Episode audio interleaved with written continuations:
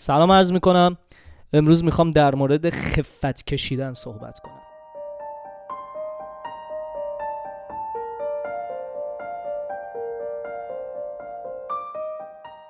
همه ای ما توی زندگیمون یک دوره هایی رو داشتیم که خفت کشیدیم. یعنی احساس بدی بهمون دست داده.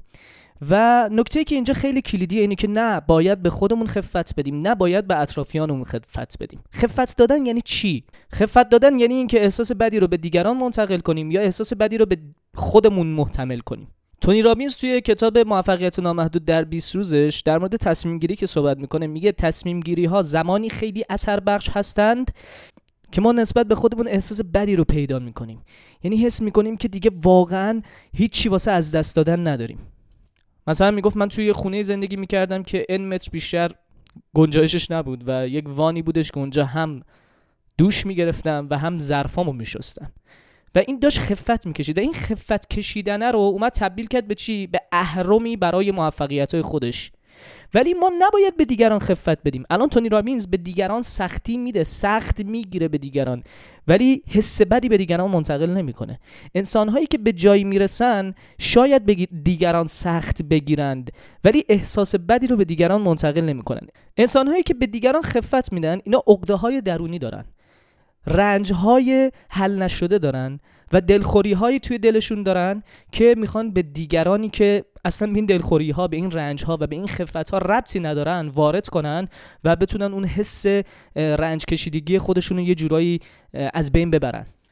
نکته بعدی که خیلی مهمه خیلی کلیدیه اینه که همه ما توی زندگیمون خفت می‌کشیم. چون کسی که 100 میلیون دلار داره چون کسی که یک میلیارد تومن داره چون کسی که هزار تومن داره و چون کسی که توی رابطه موفقه. چون کسی که اصلا رابطه نداره و تنهاست. همه دارن خفت می‌کشن. چون توی دنیا سلسله مراتب وجود داره. شما همیشه یه رئیسی داری. چه رئیس خودت باشی چه کارمند دیگران باشی بالاخره یه رئیسی داری. یکی بالاتر از تو هست. نمیگیم یه رئیسی داریم. میگیم یکی بالاتر از ما کلا هست. پس همه ما این حس بد و نسبت به خودمون داریم. دو تا انتخاب داریم. یا این حس بد رو بیایم تبدیل به احساسات منفی کنیم بگیم که خب حالا که من حس بدی دارم حس منفی بکنم و خب احساس افسردگی کنم شکست خوردگی کنم و به سمت دره سقوط کنم. ولی وقتی که انسان از این احساس خفتش از این احساس بدی که داره استفاده می‌کنه و برای موفقیت تلاش می‌کنه اون موقع دیگه این حس خفت حس بد بودن حس بدی که داره حس بدی نیست به نظر من. این میشه یک اهرم برای پیشرفت ها و موفقیت هایی که در آینده بهش می‌رسه. پس هدف من از این پادکست اینه که اگر احساس بدی توی زندگیتون نسبت به خودتون دارین نسبت به اطرافیانتون دارین این رو احساس منفی ندونید اتفاقا این رو احساس مثبتی بدونید و از این استفاده کنید و برید این حس رو اهرا کنید برای رسیدن به موفقیتتون. همه کسایی که الان سخنرانای خیلی خیلی خیلی موفقی شدن بارها توی سخنرانی های خودشون شکست خوردن. همه کسایی که نویسنده های خیلی خیلی خیلی خیلی خیلی موفقی شدن بارها کتاب هایی رو نوشتن که بستسلر نشده خونده نشده. همه کسایی که الان مولتی میلیاردر هستن شکست های خیلی بزرگ توی زندگیشون داشتن. ورشکستگی هایی داشتن که تا سالها جبران نمی ولی با همت و تلاش و پشکار خودشون و ذهنیت مثبتی که داشتن به اون ورشکستگی غلبه کردن و پیروز شدن. پس حس بد داشتن چیز بدی نیست. اینو می‌خوام تاب و شکنی کنم تو ذهنتون که حس بد داشتن چیز بدی نیست و این رو هر روز با خودتون تکرار کنید که اگر حس بدی دارم تبدیلش می‌کنم به یک ذهنیت مثبت و می‌تونم از این حس بدم به عنوان یک اهرم استفاده کنم و به موفقیت برسم. مثال های بسیار بسیار بسیار متعددی برای تبدیل شدن این حس به موفقیت هست.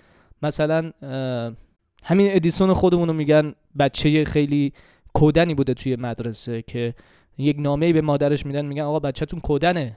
اصلا از این بعد نباید بیاد مدرسه و مادرش این نامه رو بهش نشون نمیده. ولی این رو تبدیل می‌کنه به یک اهرم برای اینکه توی خونه به پسرش درس بده و پسرش تبدیل به یکی از مخترعین بزرگ دنیا بشه. بسیاری از شاعران ما در زمان خودشون هیچ وقت شناخته نشدن. هیچ وقت هنرشون درک نشد. بعدها که اینا فوت شدن هنرشون درک شد. مثلا حافظ که خیلی داستان متعددی در موردش هست. یک مختره رو مثال بزنم. تسلا که اسمش امروز خیلی شنیده میشه به خاطر ایلان ماسک که کارخونه تسلا رو بنیان گذاری کرده و یه جورایی اسطوره زندگی ایلان ماسک تسلا هستش. ایشون یک سری اختراعاتی داشته که هیچ وقت زمان خودش درک نمیشه و رقیب اصلی آقای ادیسون بوده. ولی بعدها می‌فهمن که این نیکولا تسلا چه آدمی بوده. ایشون مثلا سه ساعت در شبانه روز میخوابیده. حالا تعداد ساعت خوابش من زیاد مطمئن نیستم ولی می‌دونم خیلی خیلی کم بوده و در اوج فقر و فلاکت میمیره. البته فلاکت نیست فقر میمیره و در اوج دانش میمیره.